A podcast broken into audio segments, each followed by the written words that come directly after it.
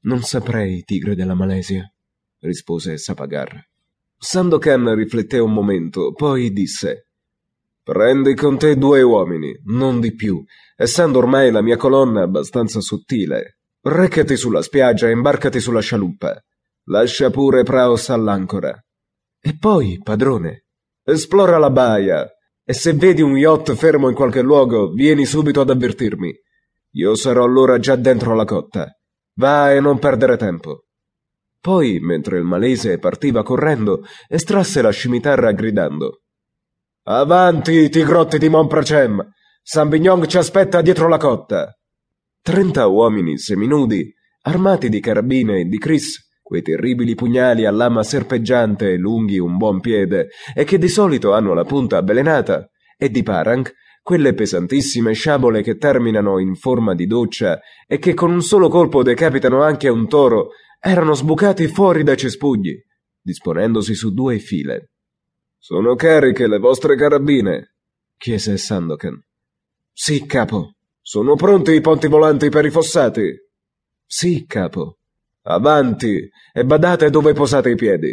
Samyong mi ha avvertito che vi sono delle frecce avvelenate infisse intorno alla cotta». I 30 uomini si misero in marcia nel più profondo silenzio, preceduti dal loro capo.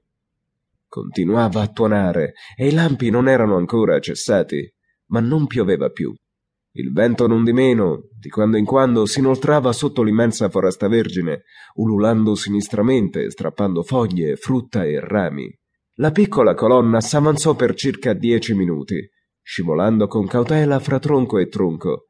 Poi la voce del capo si fece udire: «Alto! La cotta sta dinanzi a noi! Pronti per l'assalto!»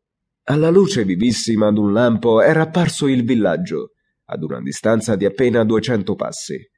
I dayaki, che abitano i grandi boschi del Borneo, non costruiscono i loro villaggi alla buona, come fanno i malesi e i giavanesi. Essendo quasi sempre in guerra con una o con l'altra tribù, o contro i negritos dell'interno, poiché non hanno altra preoccupazione che di ingrossare la loro collezione di crani umani, aprono in mezzo alla folta foresta una radura più o meno vasta, e dopo costruite le capanne si affrettano a munirla di forti palizzate, le quali hanno ordinariamente un'altezza di 3 o 4 metri.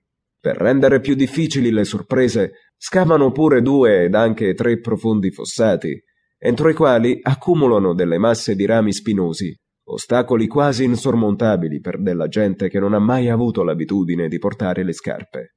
Oltre a ciò, piantano in certe zone di terra delle punte di freccia avvelenate col succo dell'upas. Quelle fortezze, poiché si possono veramente chiamare tali, sono quindi tutt'altro che facili a prendersi. I malesi, però, che stavano per assalire il villaggio, erano uomini che conoscevano benissimo le cotte bornesi.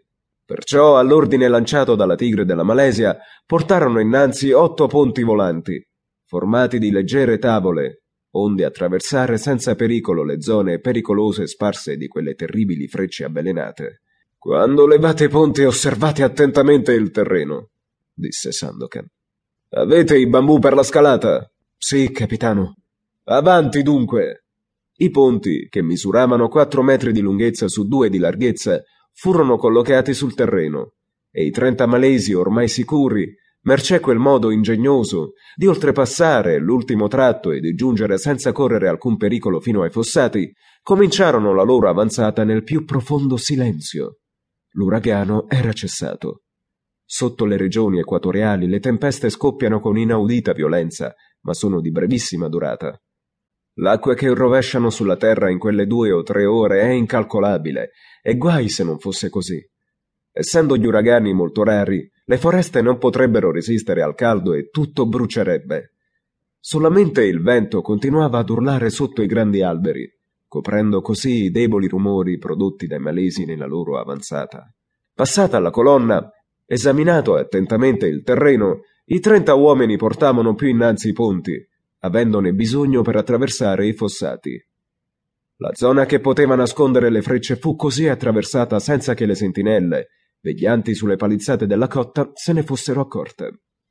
Il primo fossato stava dinanzi ai malesi, assai profondo, largo 3 metri e pieno di rami spinosi. Guai se...